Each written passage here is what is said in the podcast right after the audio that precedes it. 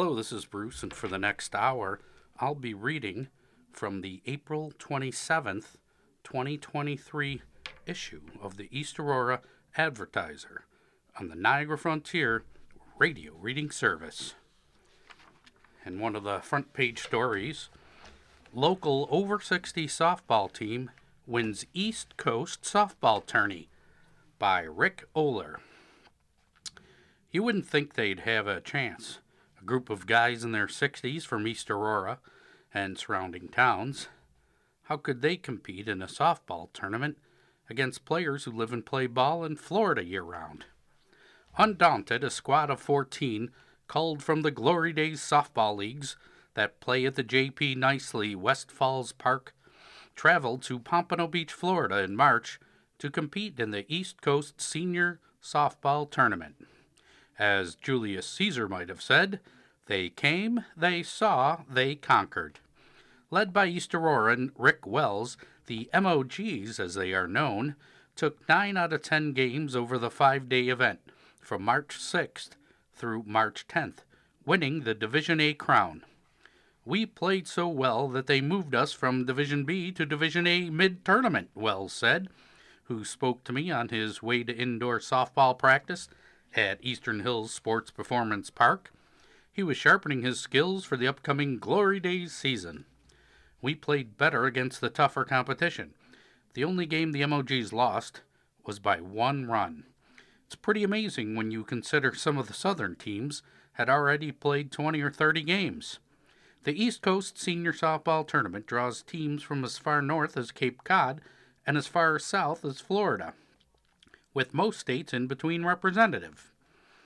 Represented. Unlike many senior slow pitch leagues that mandate wood bats, the Eastern Coast tournament pitchers have to throw to batters swinging lively metal bats, challenging fielders to be on their toes.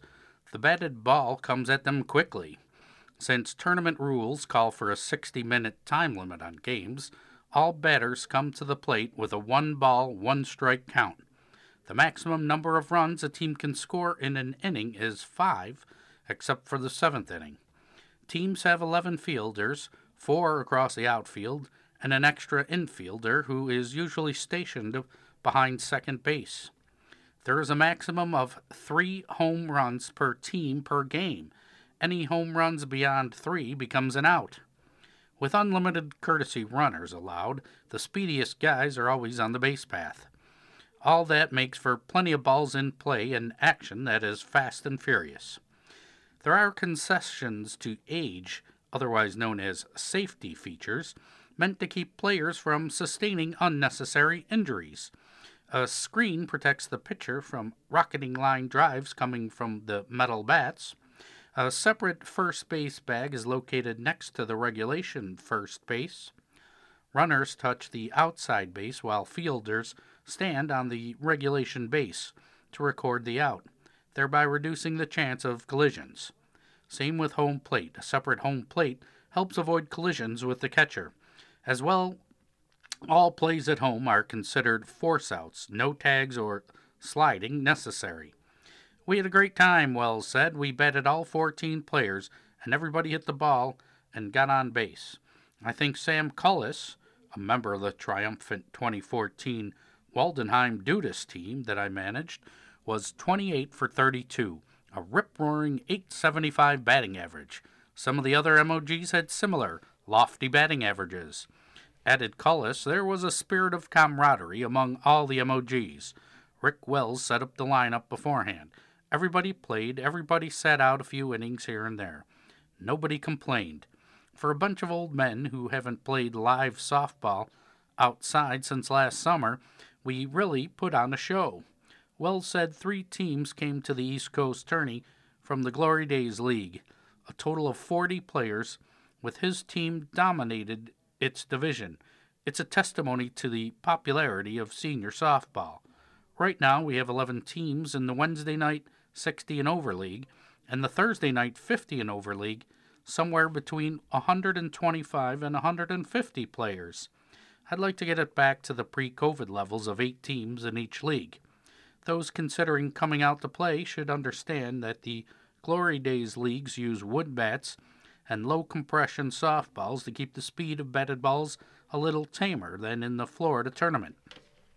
Batters hitting a ball through the infield are awarded first base, thereby eliminating the embarrassing prospect of slower runners being thrown out at first from the outfield. It's a lot of fun. We are we get going in May with plenty of spots available. Tell everyone they can go to our website 5060softball.com to find out how to get involved. Oh, and did you guess what MOG stands for? Mostly old guys.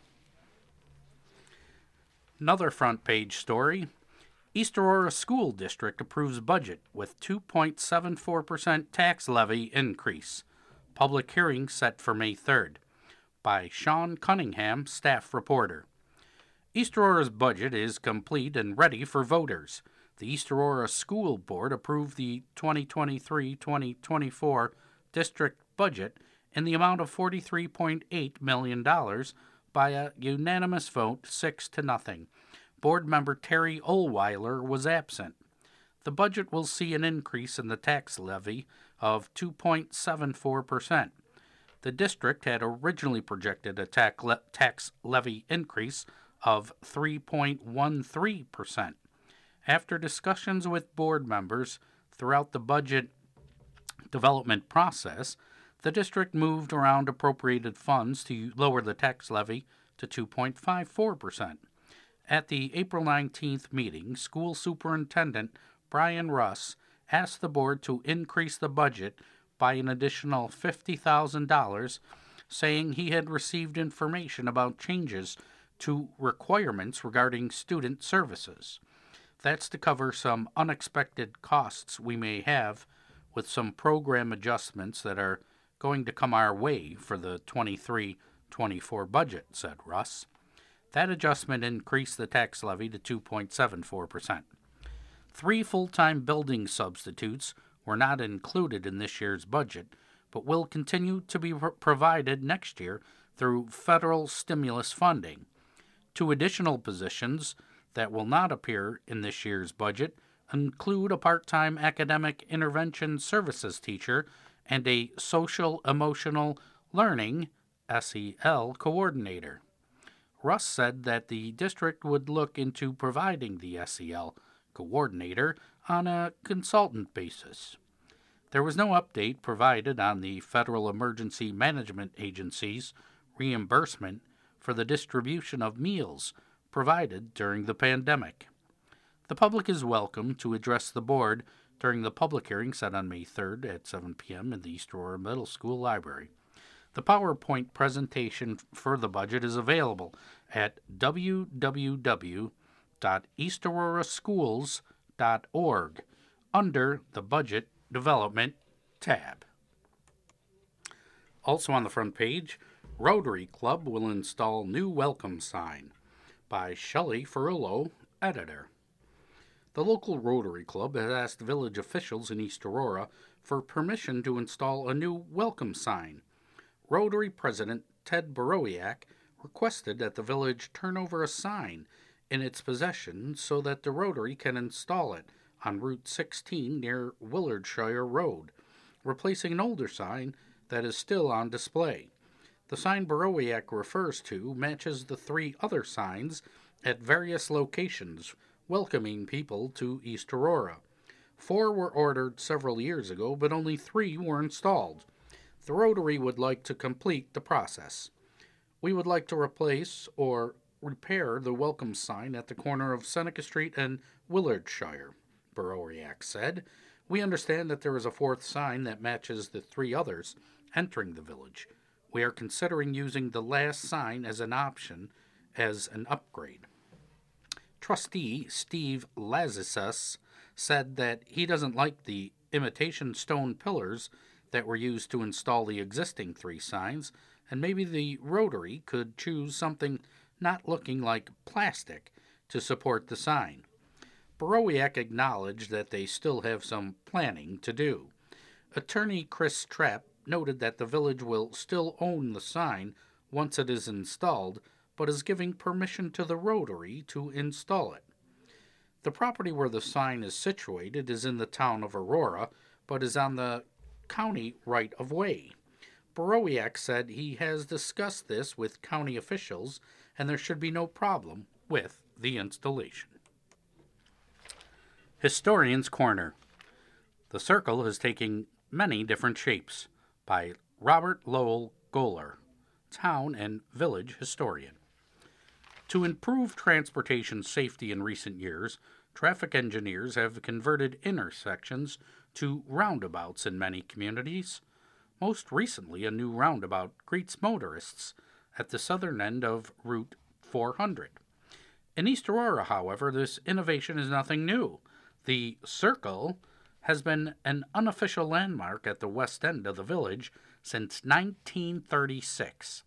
However, despite its albeit unofficial name, the circle hasn't always been a circle. And although it is officially known as Willink Square, named after the village that once surrounded it, the intersection has included an oval, triangles, and a circle, but never a square. Until the early 1900s, the circle was nothing more than the convergence of East Aurora's Main Street with the dirt roads to Hamburg and Buffalo. The informal town square bustled with activities in the late 1800s, with visitors traveling from around the globe to visit the nearby world famous horse farms of Cicero Hamlin and the Jewett family. A 1904 Sanborn insurance map shows that by that year an informal triangular shaped park with paths running through it had developed at the often muddy intersection. By 1912, pipe fences had been erected around three small grass islands, one oval, surrounded by two irregularly shaped triangles.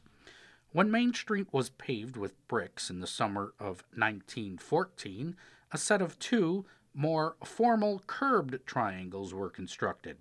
The intersection continued to serve as a town square and hosted community events and concerts. By the mid 1920s, a modest bandstand had been placed in one of the grassed triangles, and a World War I German prize cannon was put on display in the other. In May of 1932, the village board added formality to the intersection by officially name it, naming it Willink Square. Village trustee W. Edward Chandler, a resident of the village's west end, championed the effort to resurrect the Willink name. Wilhelm Willink was a wealthy merchant in the Netherlands and a principal investor in the Holland Land Company, which controlled land in western New York in the late 1700s and early 1800s. Until 1974, the western end of the current day village of East Aurora was named the village of Willink, and the same area was served by the Willink Post Office until 1913.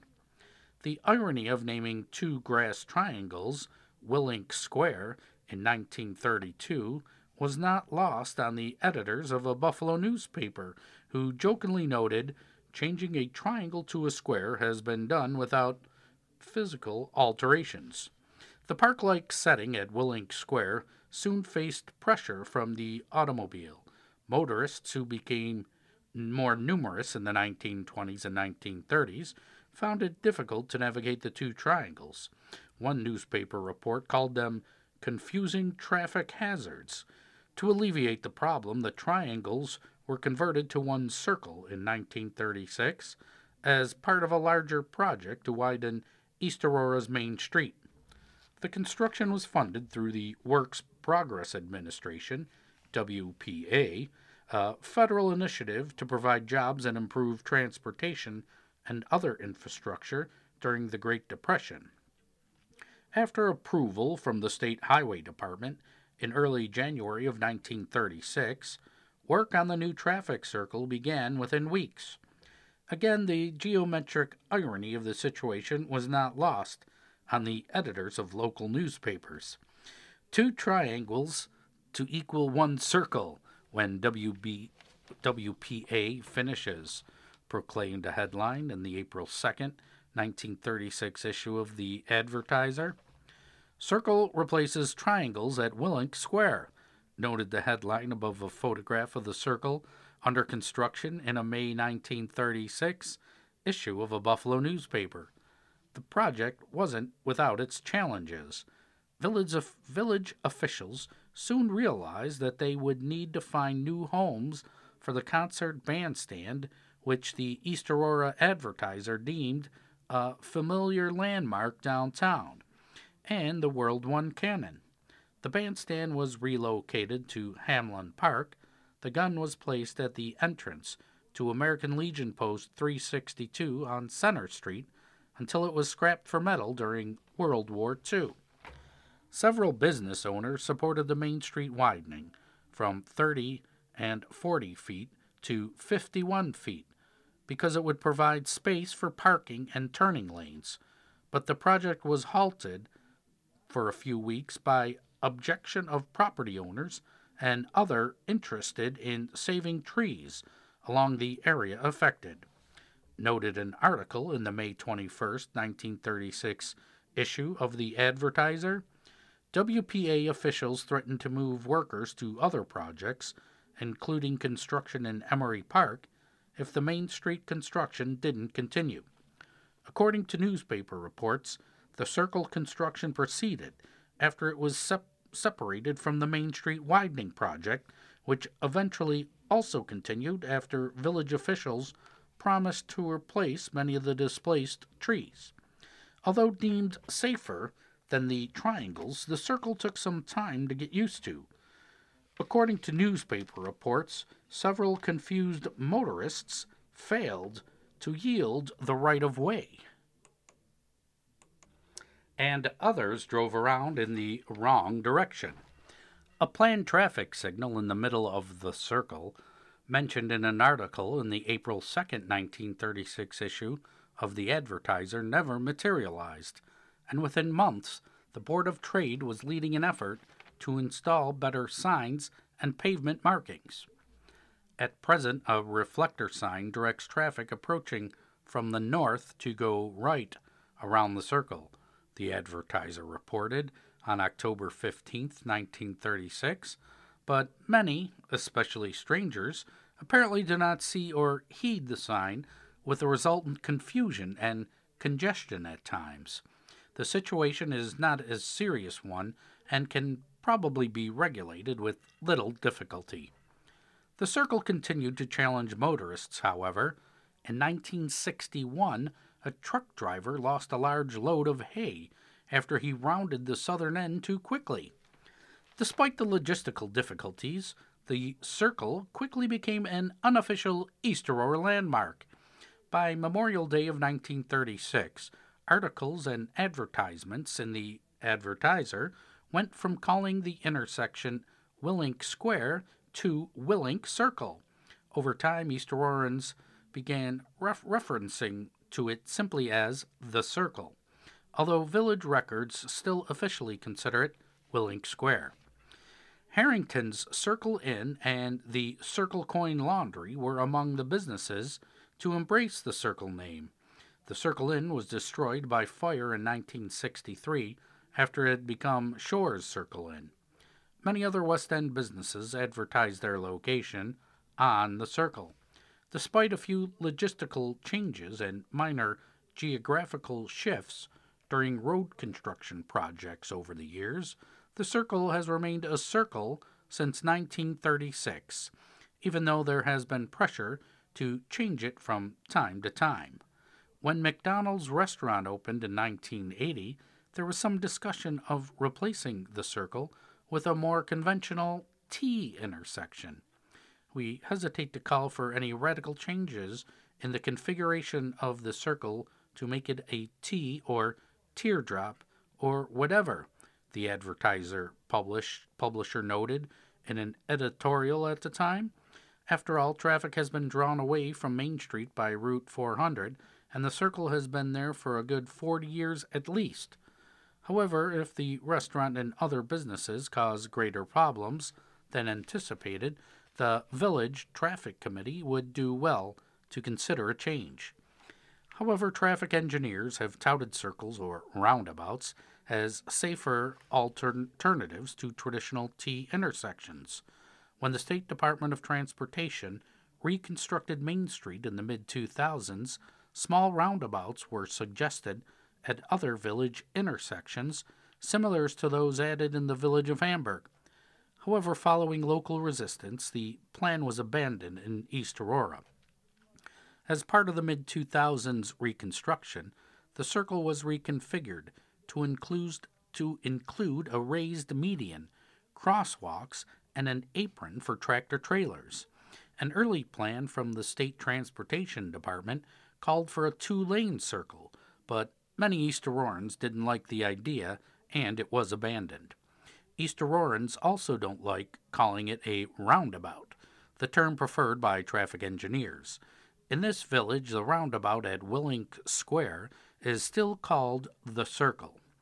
A special exhibit, The Shapes of the Circle, is on view outside the historian's office at the Aurora Municipal Center, 575 Oakwood Avenue, through May 31st. This and other historical exhibits may be viewed during regular municipal center hours, Monday through Friday, 8:30 a.m. until 4:30 p.m. The Aurora History Museum is presented by the Aurora Town Historian's Office in collaboration with the Aurora Historical Society. For more information, visit www.townofaurora.com backslash departments backslash historian. You are listening to a reading of articles and features from the East Aurora Advertiser on the Niagara Frontier Radio Reading Service. Our Memories section.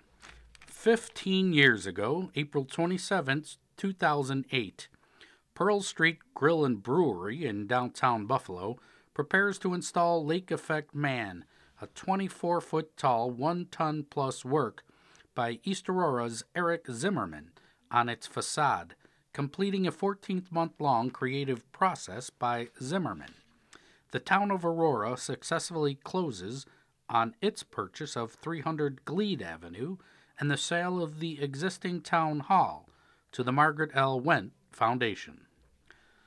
Aurora area residents visit Haipu Khan Village, Thailand, to mark Mary McCutcheon's birthday. Judith Greer of Holland presents a talk entitled Eleanor Roosevelt The Gift of an Inspirational Life at the Unitarian Universalist Church of East Aurora. Mariana Beeman of Elma is a guest artist at the opening of a children's art exhibit at the Buffalo Niagara International Airport's Art Gallery. And Tony Strazella, a senior at East Aurora High School, is the East Aurora High School Athlete of the Week. Strazella is a captain and starting goalie for the boys' varsity lacrosse team. 30 years ago, April 27th, 1993 the second grade students of Immaculate Conception School in East Aurora visit the Aurora Town Hall to present a giant birthday cookie and a handmade card signed by students and staff to town supervisor William Green in honor of the town's ongoing birthday celebration. Timothy and Heather Putt announced the birth of their sister Stephanie Rose, born April 19th, to Diane and Paul Putt Jr. of Marilla. Sue Tantello of Elma, a member of the Countryside Garden Club, is installed as the third assistant director of the District 8 Federated Garden Clubs of New York State. Glenn Rademacher, son of Mr. and Mrs. Francis Rademacher of East Main Street in East Aurora, is promoted to major in the United States Army Reserves, serving with the 82nd Field Hospital in Omaha, Nebraska, where he resides with his wife Ruth and son Gabriel. Six new tennis courts are available for use at Emery Park in South Wales, following the $75,000 reconstruction of the courts funded by capital funds from the Erie County budget. Over a dozen companies are contacted and invited to submit proposals to act as developers for the renovation of the Roycroft Inn, the agreement with the previous developers having been terminated in November due to lack of progress. The selection of a new developer is expected near the end of May. Air Force Senior Master Sergeant Linda L. Keel is named Senior Information Manager of the Year of Chièvres Air Base, Montcheveres, Belgium, based on her exemplary duty performance, job knowledge, leadership qualities, significant self improvement, and other accomplishments. Keel, Chief of Information Management, is the daughter of Burton L. and Betty R. Riemann of Hunters Creek Road in South Wales. 45 years ago, April 27th, 1978, Stuart Hauver, son of Mr. and Mrs. Joseph Hauver, is the winner of two awards presented annually to outstanding major accounting majors at Canisius College. Joseph M. Reichert, son of Mr. and Mrs. Howard Reichert of Ellicott Road in West Falls, enlists in the U.S. Air Force Delayed Enlistment Program. The Globe Hotel on Main Street celebrates its 156th birthday with complimentary champagne. Mark T. Rogers, son of Mr. and Mrs. Richard L. Rogers of Greenwood Drive, is named to the Dean's List at Rochester Institute of Technology. Mr. and Mrs. David Reynolds and their daughter Julie returned from a trip to Europe, where they visited their daughter Lauren, staying in Kiel, West Germany, as an exchange student. Airman John T. Downey, son of Mr. and Mrs. Thomas P. Downey, is selected for technical training at Chanute Air Force Base, Illinois. East Aurora Police appealed to the community for assistance in stemming an outbreak of vandalism that they believe to be the work of juveniles. The string of acts include broken windows at Parkdale Elementary and Southside, a parent prowling on the roof of Parkdale, and an attempt to wrench an exit sign from the ceiling at the south entrance of the First Presbyterian Church that ripped a hole in the ceiling. Parents' parents are asked to keep an eye on their children, and citizens are asked to call the department pronto to report out of the ordinary incidents. The Roycroft Gallery shows works by Joe Whalen, Robert N. Blair, Noreen Sperling, Wendy Warner, Shirley Cassman, Marion Bode, Joe Sinelli, Susan Reed, Doug Bauer, Doug Adams, William Parsons, Philip A. Schmidt, Janice McDuffie, Sally Danforth, Catherine B. Geyer, Joanne M. Koch, and Glenn Bager and Debbie Chapman. 60 years ago, April 27th, 1963 dedication of the new First Baptist Church on Bowen Road in Elma takes place with Dr. Kenneth Good of the Fellowship of Baptists for Home Missions. Former Roycrofters and friends at the East Aurora Nursing Home join in a surprise party to honor Mr. and Mrs. Raymond L. Sponable on their 56th wedding anniversary.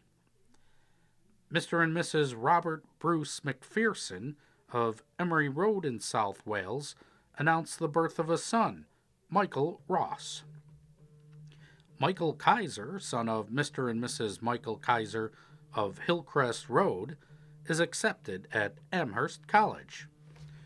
Walter P. Doe is reelected chief of the East Aurora Fire Department unopposed. Elected assistants Charles Blood, Cazenovia House, re elected Alfred Schroeder, Chemical Engine, Donald Bryce, East End Hose, and Kurt M. Alexander, Pioneer Hook and Ladder. Department Secretary Robert C. McNally reported there are 121 active volunteers. The East Aurora Fire Department wins the Fire Prevention Trophy at the Southwestern Volunteer Firemen's Association Convention. Construction of the new Aurora Town Public Library on Main and Valley is scheduled to start, with completion expected around October 1st. Meetings. The Aurora Town Board will meet on Monday, May 8th at 6:30 p.m. at 585 Oakwood Avenue. Visit townofaurora.com backslash on the day of the meeting to learn more. The next Marilla Town Board meeting is scheduled for Thursday, May 11th at 7 p.m. in the Marilla Town Hall, located on Two Rod Road. The Elma Town Board will meet on Wednesday, May 10th at 7 p.m.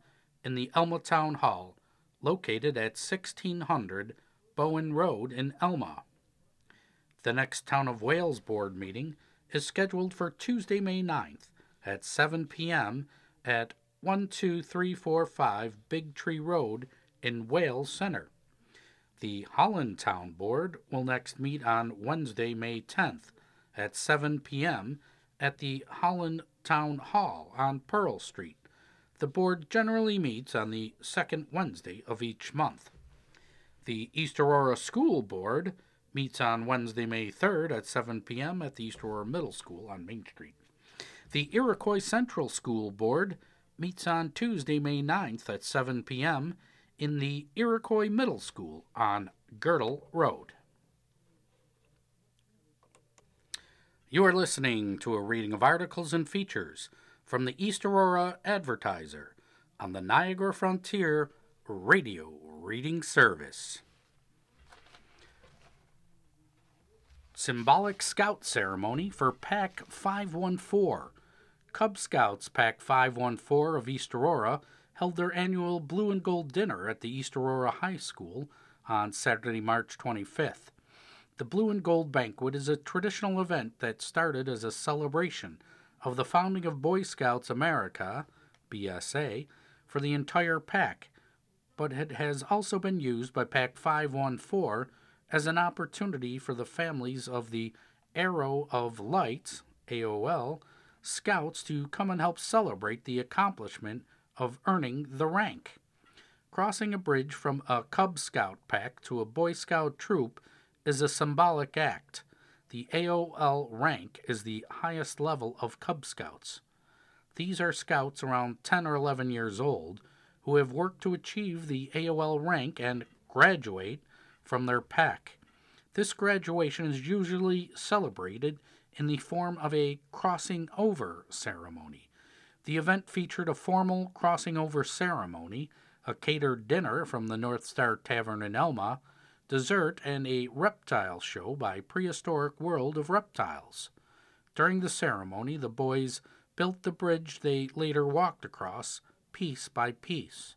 Each piece has inscribed on it the values embodied in the Scout oath and law. The Scout law states a Scout is trustworthy, loyal, helpful, friendly, courteous, kind, obedient, cheerful, thrifty, brave, clean, and reverent.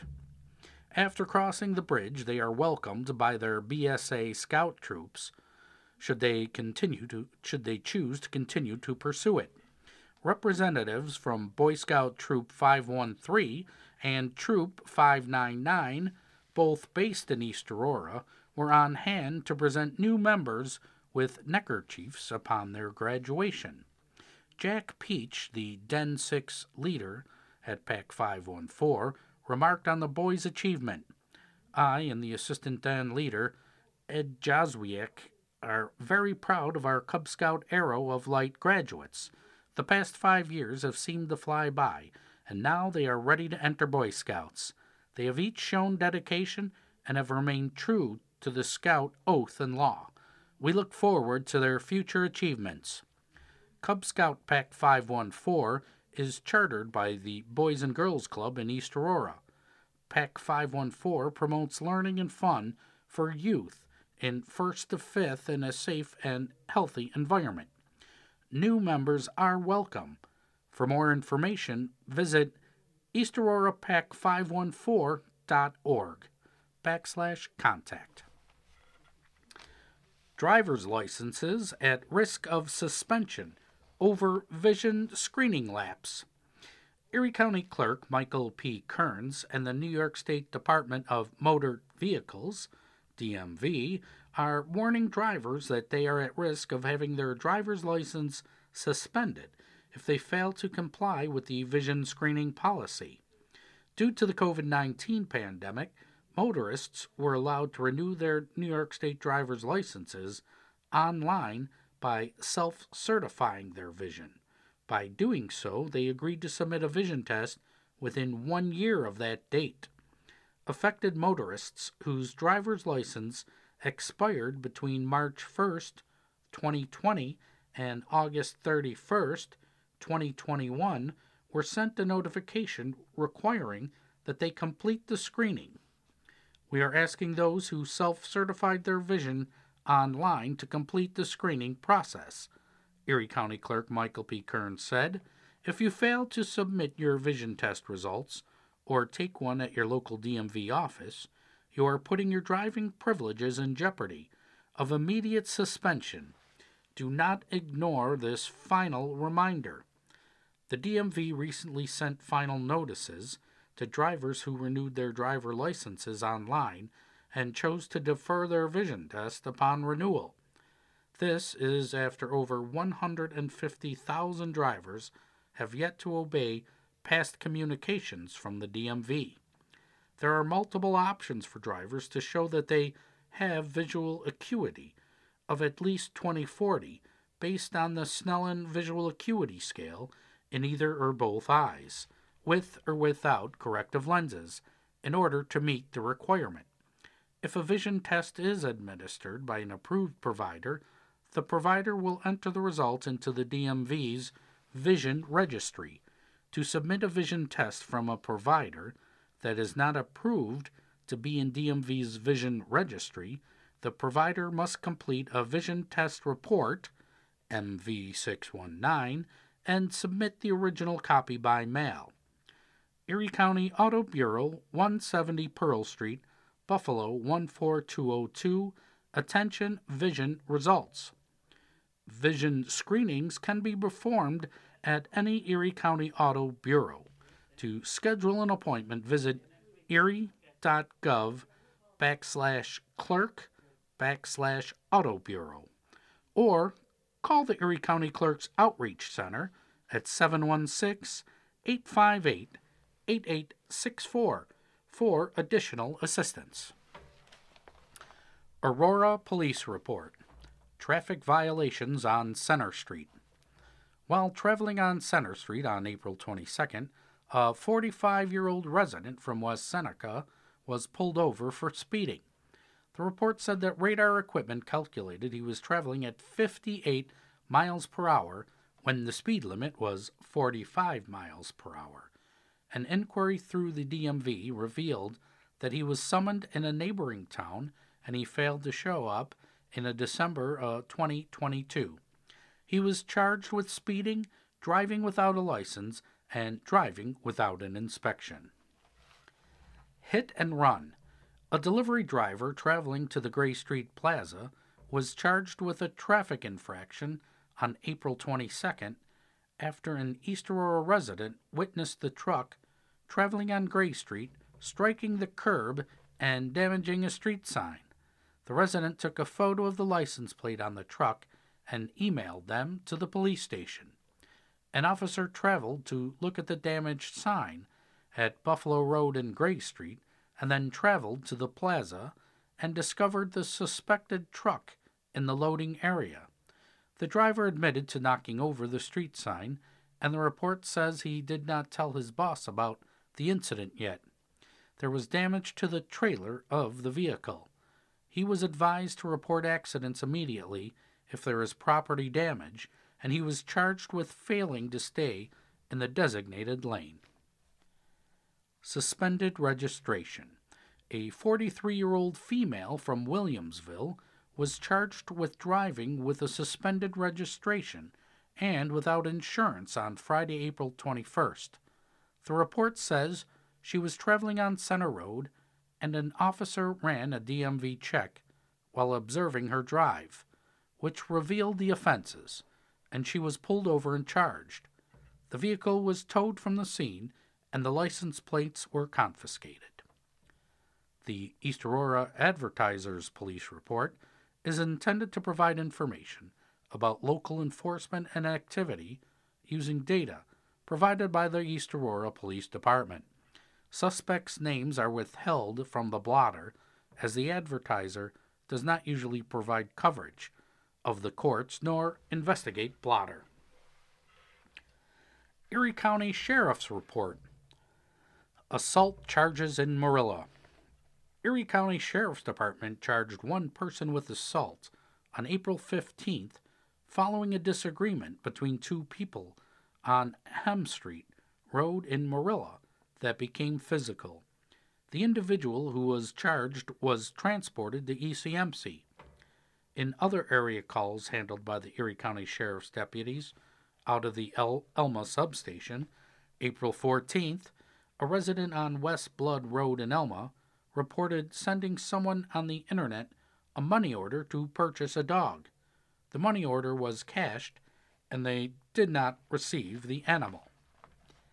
April 15th, a resident on Bullis Road in Elma reported hearing shots fired. The report says the person who was shooting was doing it safely. People were walking around parked vehicles with flashlights on Holland Glenwood Road in Holland. A vehicle in an accident on Two Rod Road in Marilla was towed from the scene. No injuries were reported. An individual who was illegally parked in a vehicle on Olean Road in Wales was taken to a nearby hospital for a voluntary blood draw because he was suspected to be impaired on substances. April 16th, no incidents were reported on this date. April 17th, an individual on Ward Road in Holland reported receiving threatening text messages. April 18th, an accident between two vehicles occurred at the intersection of Bowen, Bowen and Jamison Roads in Elma. No injuries were reported. April 19th, no incidents were reported on this date. And April 20th, a vehicle traveling on North Main Street in Holland struck a parked vehicle in a tree. No injuries were reported. The sheriff's report is intended to provide information about local, infor- local enforcement and activity using data provided by the Erie County Sheriff's Office. The Sheriff's Office does not usually include the names of suspects, subjects in this report. New partnership brings progressive care to local facility. Absolute Care of Aurora Park, a 176 bed skilled nursing and rehabilitation facility in East Aurora, recently announced a partnership with Dr. Justin Green and Highgate Medical Group to oversee the day to day clinical care. The partnership marries that of Aurora Park's sister facilities within the McGuire Group where Highgate Medical has provided clinical services since 2016. As Aurora Park's medical director, Green oversees the day to day clinical care and provides quality assurance, reviews, develops care plans, participates on ethical committees, provides assessments for new admissions, and oversees the care of long term residents. Green is an associate partner at Highgate Medical Group, which is one of the practices in the Primary Care IPA. PC IPA comprises 24 practices and 86,000 adult patients. When patients are diverted to Aurora Park for rehabilitation or other services, Green oversees the care, facilities communication with the primary care providers, and ensures a handoff and follow up as the patient transition back to their PCPs. When groups are aligned, there's a collaboration and combination of resources, Green said. This creates a stronger presence in the community while improving patient care, enhancing communication, providing cohesive medical histories and incorporating best practices. Absolute Care of Aurora Park provides subacute rehabilitation, skilled nursing care, memory care, in house dialysis, hospice care, and respite short term care. RCA Healthcare Management took over the management of Aurora Park and five other facilities in the Absolute Care portfolio in 2020 after they had fallen into bankruptcy under the former owner. In 2022, Absolute Care and its sister portfolios, including the McGuire Group, Taconic Healthcare, and Vestra Care, underwent an enterprise wide rebranding as Living Legends. For more information, visit livinglegendshealth.com. You are listening to a reading of articles and features from the East Aurora Advertiser on the Niagara Frontier Radio Reading Service. East Aurora Sidewalk Sale returns to Main Street this July. The 54th East Aurora Sidewalk Sale and Street Festival is back live on Main Street on Saturday, July 29th, with a preview sale on Friday, July 28th for Main Street businesses located between Elm and Olean, Olean Streets. Both events will be all day. Hours for the preview sale on Friday are 10 a.m. until 4 p.m. Hours during the Saturday day event are 9 a.m. until 4 p.m. Traffic on Main Street will be open on Friday, but Main Street will be closed to traffic from Elm Street to Olean Road on Saturday. Vendor registration is open online under the Events tab at www.eanycc.com. The cost to register is $130 for non chamber members, $90 for chamber members, and $75 for nonprofit charities. The Greater East Aurora Chamber of Commerce is looking for businesses to help support this event through sponsorship. There are several lever- levels of sponsorship available, and all include a 10 by 10 vendor spot on the street. For more information, contact Victoria R. Sturman, Executive Director of the Greater East Aurora Chamber of Commerce, at 716 652 8444 or at V. Sturman, that's V S T U R M A N, at eanycc.com. University Music Department presents free concert in May.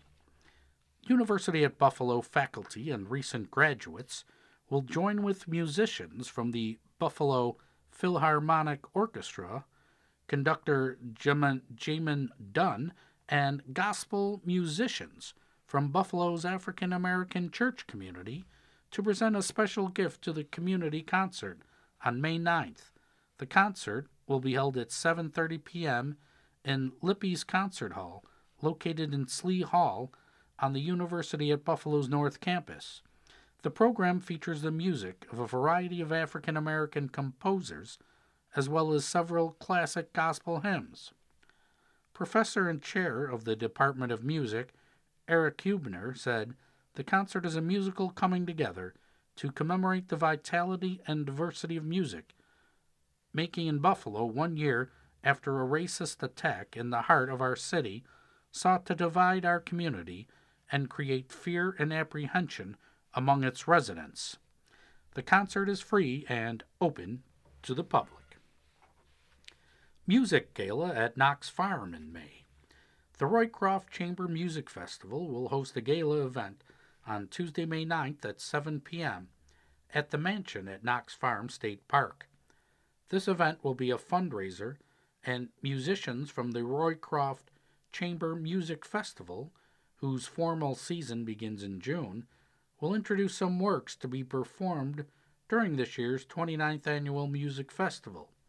Wine and hors d'oeuvres will be served.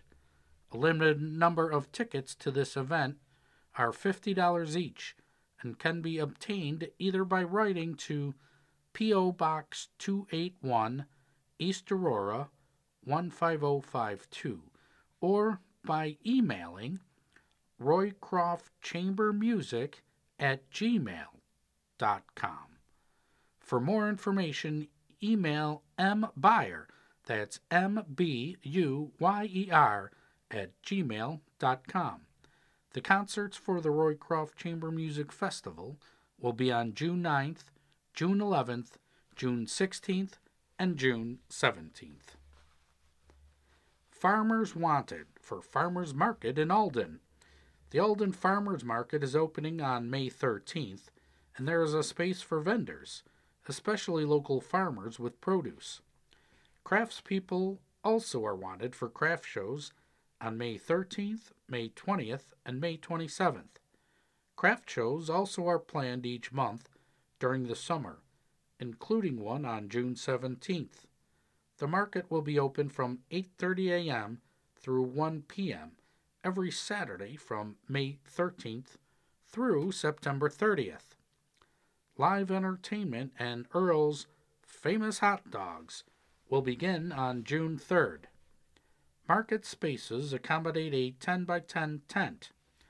Rental is $30 per market day or $130 per season for regular vendors.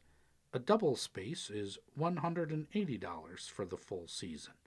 Contact the Alden Chamber of Commerce for an application at 716 937 6177 or email secretary at aldenny, that's aldenny.org.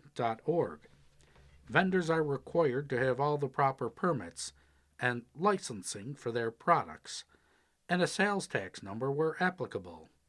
The market is hosted by the Alden Chamber of Commerce and is located in the Tractor Supply Save a Lot Plaza at 13119 Broadway. Pets, bicycles, rollerblades, and skateboards should not enter the main area for health and safety reasons. Elma Board tables hydrant agreement with Lancaster by Sean Cunningham. Elma is not rushing to extend a shared hydrant agreement with Lancaster for the next five years. At last Wednesday's meeting, the town board discussed the agreement for 15 hydrants along Hall Road between Bowen and Ransom Roads that Elma maintains and supplies with water. One hydrant currently requires maintenance and is waiting on parts. In a former contract, Elma charges Lancaster $161 per year per hydrant for maintenance. Water Department Superintendent Brian Fiden recommended that the agreement be increased to $250 per hydrant because the rate had not been changed since 2018. The hydrants down there are all 60 years old, Fiden said in a recording of the meeting provided by a town official. Supervisor Wayne Clark believed there was a discrepancy from the town of Lancaster as to the price increase. He asked Fiden how the price could increase without reasoning. How many years have we collected money from them and haven't put a nickel into it? And they're really no cost to us, Clark said. Fiden said that the hydrants get painted every couple of years. Two or three of them have required maintenance over the past few years. Everything goes up, board member Joseph Macaluso said. Clark asked if the money that was collected in this contract was earmarked for the maintenance and replacement of those hydrants. Fiden said that it was currently not the case, but the line could be established in the future. Board member Lee Kupsik said the first step should be creating a line item for that money and then increasing the price. If that's the case, let's start a line for everything that Fiden needs that hasn't been done the last couple of years, Macaluso said. Board member Daryl Nolan asked what the alternative would be should the agreement fall apart. Fiden said that Lancaster did not have a big enough water main in the affected area to support hydrants. which was why they tapped into Elma's water line and entered into the agreement. It's enough to supply for housing, but not enough for fire protection, Fiden said. The new agreement would last for five years. The board did not know the status of the Lancaster acceptance of the agreement at their April 17th meeting. Board member Tracy Petrosi said, A big line in the agreement says that in the future the town of Elma shall install any additional hydrants or hydrants required for future construction. Clark asked if the water department supplied any agreement to the town of Lancaster. Fiden said he did he did not. I think we need to look into this, Macaluso said. Petrosi motioned to table the agreement. The vote to table was unanimous. Macaluso asked what the next steps were. Clark said he would call Lancaster's supervisor to discuss it. Upon review of the live stream of the meeting of the town of Lancaster for April 17th, their board voted unanimously to accept the agreement at a cost of $161 per hydrant. The town of Elma meets again on Wednesday, May 10th, for a work session at the Elma Town Hall on Bowen Road at 6 p.m. Annual tree planting at East Aurora High School. The annual Arbor Day planting tradition has deep roots in East Aurora. The Tree Board of East Aurora recently planted new trees at East Aurora High School, marking the board's 23rd consecutive year of planting trees on the school's Center Street property. This is the 25th year of celebrating Arbor Day in East Aurora.